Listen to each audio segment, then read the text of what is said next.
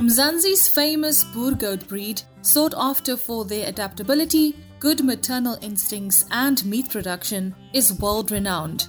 In this edition, we unpack goat farming basics, a look into genetics, and herd building.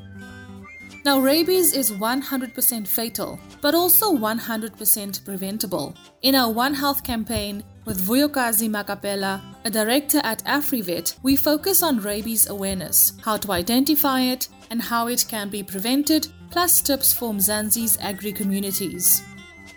In our Agripreneur 101, we meet Liviwe Finga, the founder of Amafemvulu, a skincare brand. Now, believe it or not, but a near death experience sparked her business idea. Our book of the week is That Will Never Work by Marc Randolph. And our farmer tip of the week comes from Zama Shongwe, Buhle Farmers Academy's Finance and Business Director. This is Farmers Inside Track, supported by Food from Mzansi. Inspiration for your business and life. From South Africa's farmers and agripreneurs. Hey, I'm Zanzi, and welcome to episode 130 of Farmers Inside Track. I'm your host, Dawn Noemdoe. Now, in this edition, we focus on goat farming basics. We're looking into genetics and herd building. Nicole Ludolf chats to Justin Ziruni. His farming enterprise, Zazo Boergoats, breeds Boergoats and red Kalahari goats and he joins us now to share all the basics for new farmers. Thank you so much, Dawn. Justin, do you mind telling us a bit about yourself? How did you get into goat farming? It was more by accident rather than by design. We had started out farming as vegetable farmers, and it was in the quest of trying to get additional land to expand the vegetable farming enterprise that we we're running. I went out to Limpopo, went around with an agent who was showing me some potential farms I could acquire. And when I arrived at this farm, I saw the potential that it had for goat farming, having been exposed to some goat farming operations when I was growing up through my uncle. Our start was a little bit rocky because we got poor quality breeding stock to start with. And it was only after exposure to seasoned breeders in the boer goat industry that they showed me what quality was that I took the decision to actually sell all the goats that we had acquired and start building the quality stock that has formed the foundation of the flock that we have now. It was a tough decision because we literally had to sell every goat that we had and start afresh. But I think that decision was the best one because today we still carry on with using the same philosophy that it's not about the numbers, it's not about quantity, it's more about the quality when it comes to breeding, especially when you're a stud breeder. It's about the bloodlines, it's about the pedigree of your animals, it's about the genetics. What kind of infrastructure does one need to start farming with goats? The biggest things that goats need is protection from the elements. So you need to protect your goats from cold weather, as well as any intense rain. And to ensure that happens, we build some goat sheds. We are lucky that in Limpopo, where we farm, the rainfall is not that heavy. As well, the winters are not that harsh. So we really provide shelter for the goat kids or the lambs that are born when they're still too young, because those are the ones that need the most warmth. So we make sure that we provide shelter for those. But for the other goats, they thrive because the weather is not that harsh in terms of the rainfall and cold weather. They actually like sleeping in the open, even though we've got shades to accommodate them. But if you are farming in a quite cold area, you need to then make sure that you provide shelter for your goats where you need to then pen them at night and ensure that they are protected from the elements. The other important aspect with goats is obviously the security aspect goes without saying that when you're farming with livestock, they're vulnerable to stock theft. So you need to make sure that you provide infrastructure that prevents access onto your farm and protects your goats from thieves and also from jackals. They really cause a menace to goat breeders. Having jackal proof fence really helps. I also have some Anatolian shepherd dogs that protect the goat flock from any jackals. They also act as a security barrier at night as well because they are with the goats 24 7. Over and above the goat shelter, you also need to provide drinking troughs, feeding troughs, and other infrastructure that enables you to handle the goats. You need to have a crush pen and other pens that enable you, when you want to handle the goats, to handle them without subjecting them to stress. What are some of the basics an aspiring goat farmer needs to know about herd building? the first thing that they need to know is what herd do they want to run? They want to run a stud herd or do they want to run a commercial herd? Because that decision determines the quality of goats that they need to then acquire, as well as breeding program to follow with your stud breeding, you really need to separate your does or ewes from your rams or bucks because you really need to track each and every mating as well as every offspring to actually be able to tell who the specific dam and sire are for that kid that is born. Whereas in a commercial operation where the objective is to raise goats for meat, that might not be as important. So you can have numerous bucks running with numerous females. Then the second aspect that you need to consider is the ratio between your bucks and your does. You want to ensure that you give each doe a good chance of mating with a buck or a ram. So the ratio becomes important. The recommended ratio is one buck for every 25 does. But in some operations, that ratio can be pushed up to 30 or even in some instances as high as 50.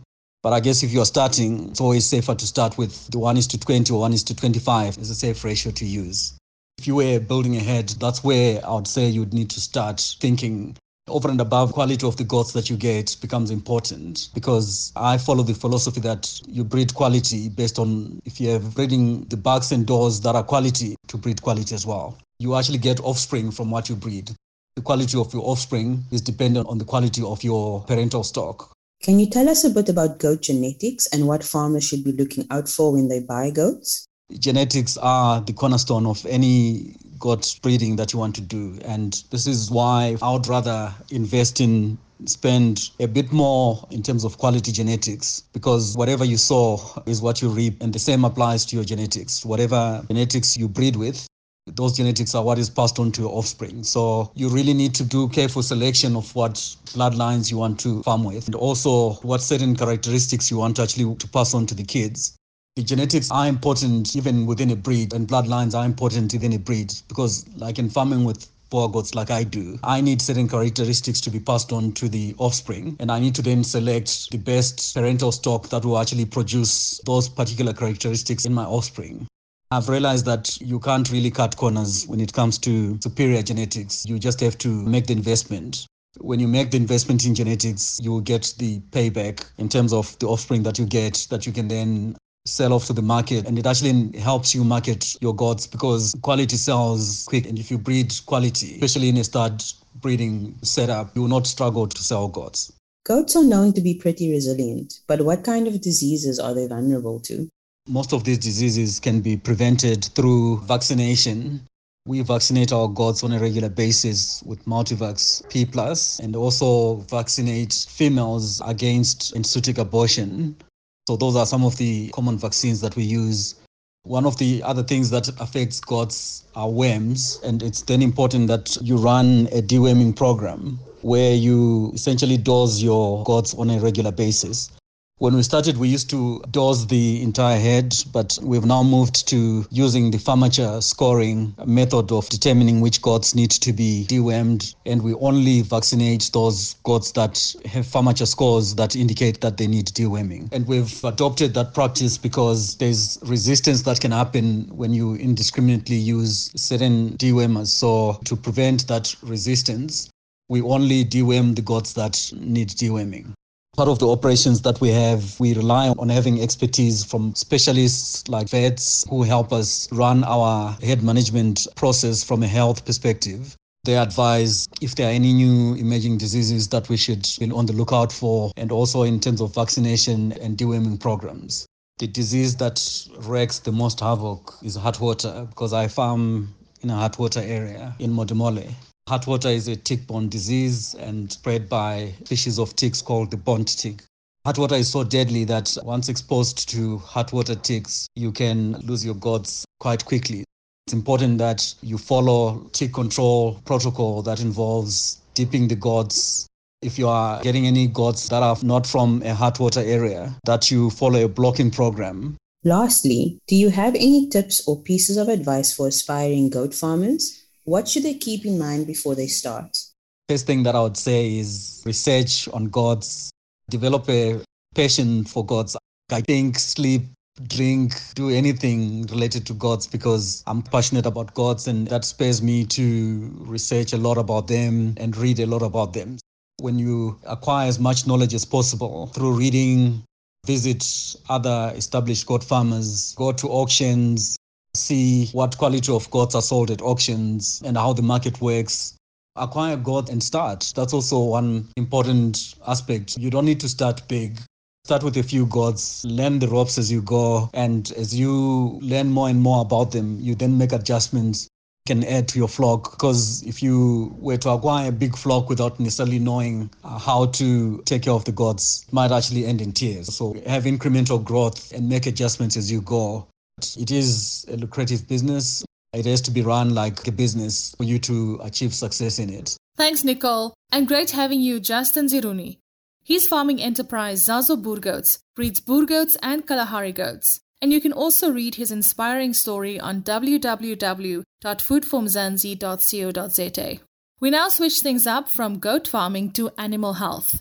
Now, rabies, as I mentioned in my introductions, is 100% fatal, but also 100% preventable. In our One Health campaign with Vuyokazi Makapela, a director at AfriVet, we focus on rabies awareness. We share ways how to identify it, how it can be prevented, plus tips for Mzansi's agri communities.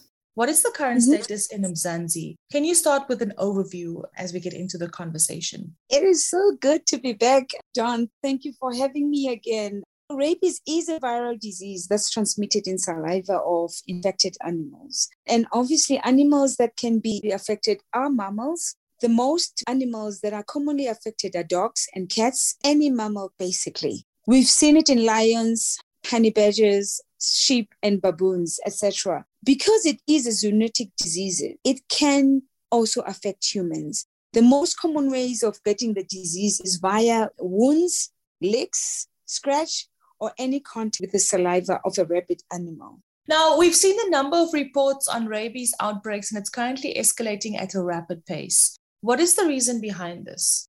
You know, we can prevent rabies in animals and indirectly humans. And the only way is to actually vaccinate dogs and cats. What happened in the past two years because of COVID, people became complacent because they didn't leave their houses, so they didn't vaccinate their dogs and cats.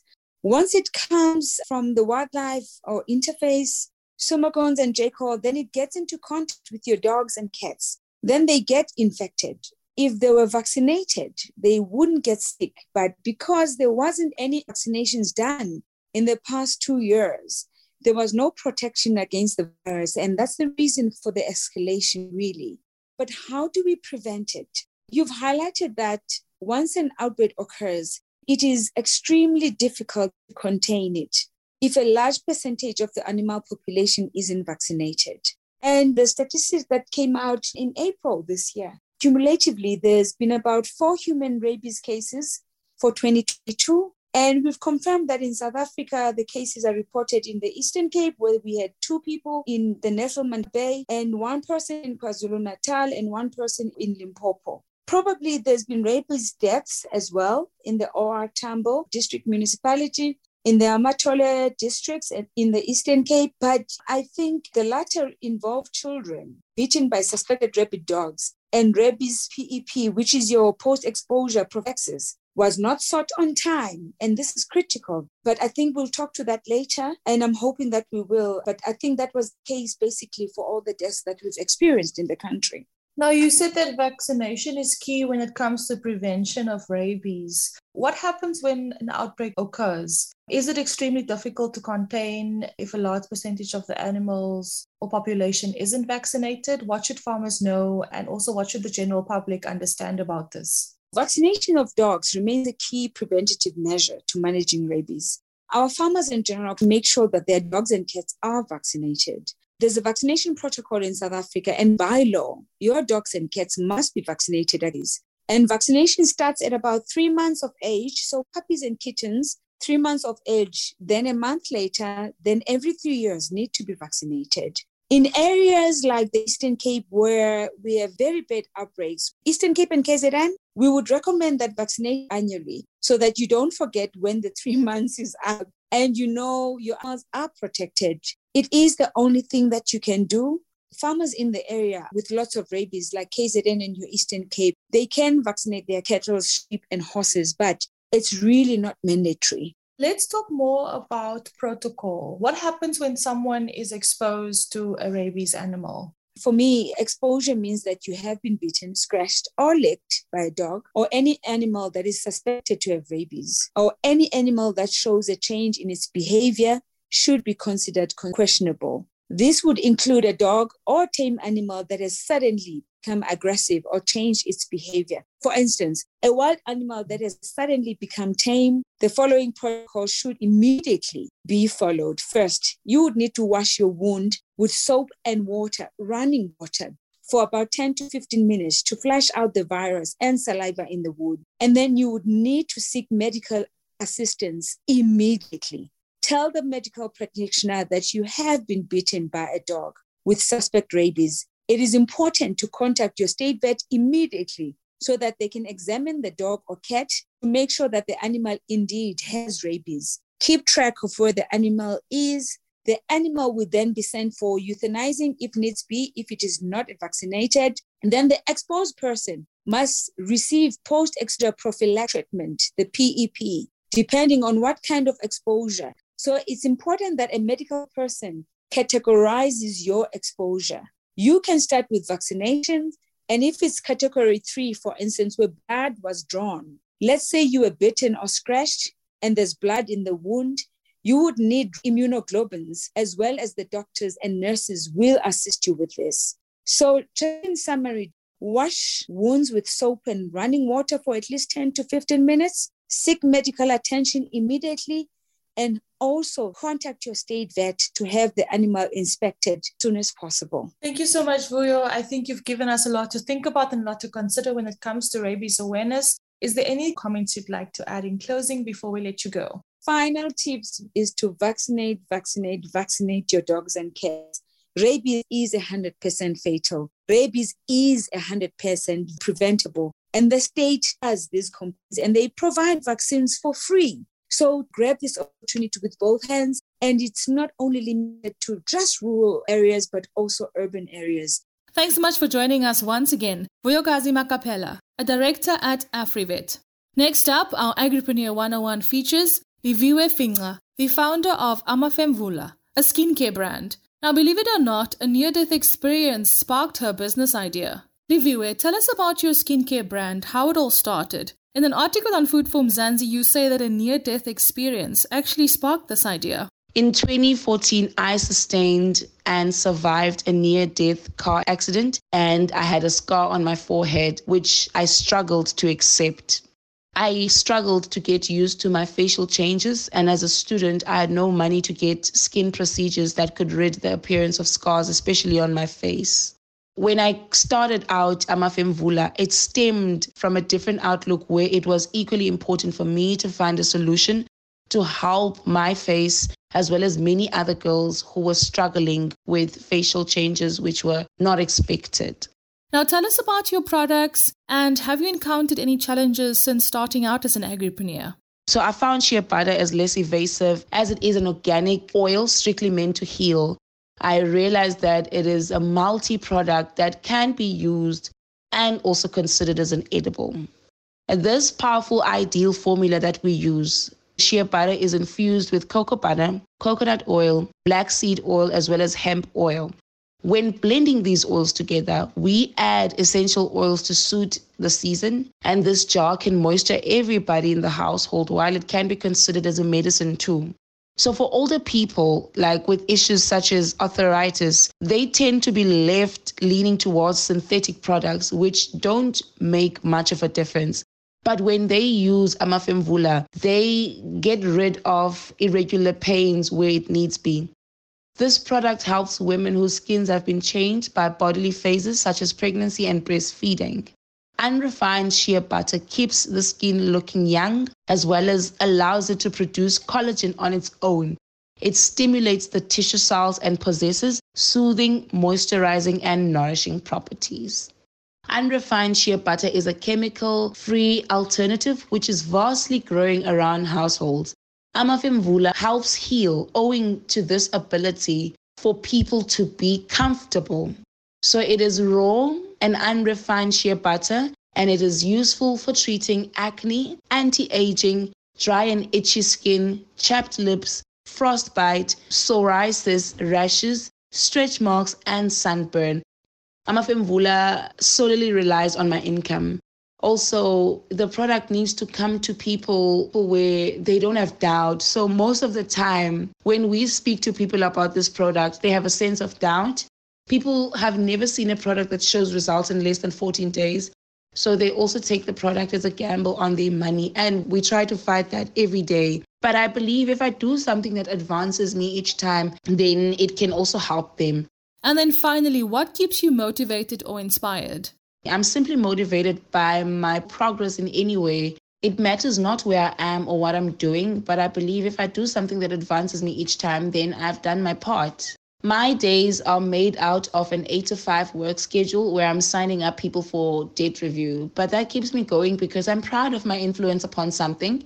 And then, do you have any tips for others who'd like to follow in your footsteps? Find a primary source of income that will benefit you and others keep on investing in your company because this is how businesses die out. People do not have a consistent cash influx to keep businesses afloat. So sell your product off social media as well. In other words, be a straight guerrilla, have faith in everything, and remain humble throughout all the challenges. Thank you so much for joining us once again. Liviwe Finga, the founder of a skincare brand, Amafemvula.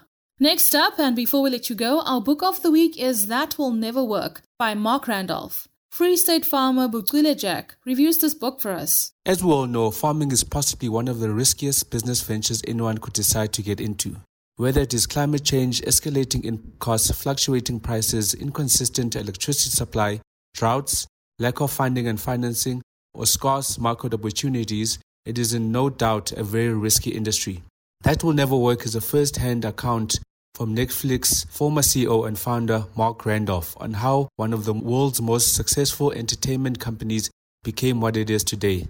The book takes us through the birth of Netflix, the designing and building of the platform, the staff and personnel that made Netflix successful early on, and the subsequent decision to let go of some of that staff and personnel, the early failures and successes of Netflix, including a possible merger with Amazon, and his decision to step down as CEO and hand over the reins to his beloved company that he helped build from scratch so that it may continue to grow. This book tackles issues every single entrepreneur will have to encounter on their journey to success.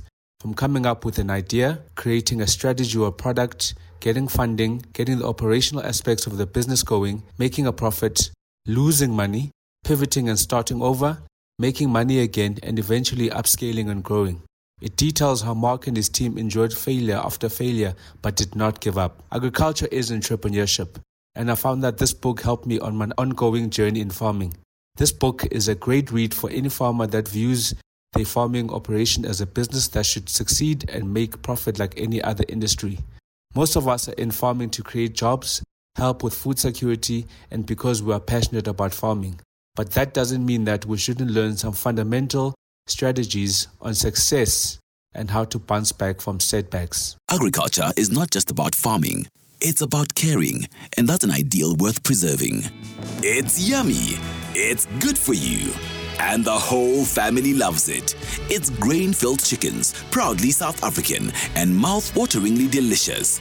Discover a world of tasty goodness and visit grainfilledchickens.co.za or like our Facebook page for more. Grain Filled Chickens, a proud member of VKB. VKB, for the love of the land. Now remember, if you'd like to review a book or perhaps you have a book suggestion, feel free to email us at info at foodformzansi.co.za.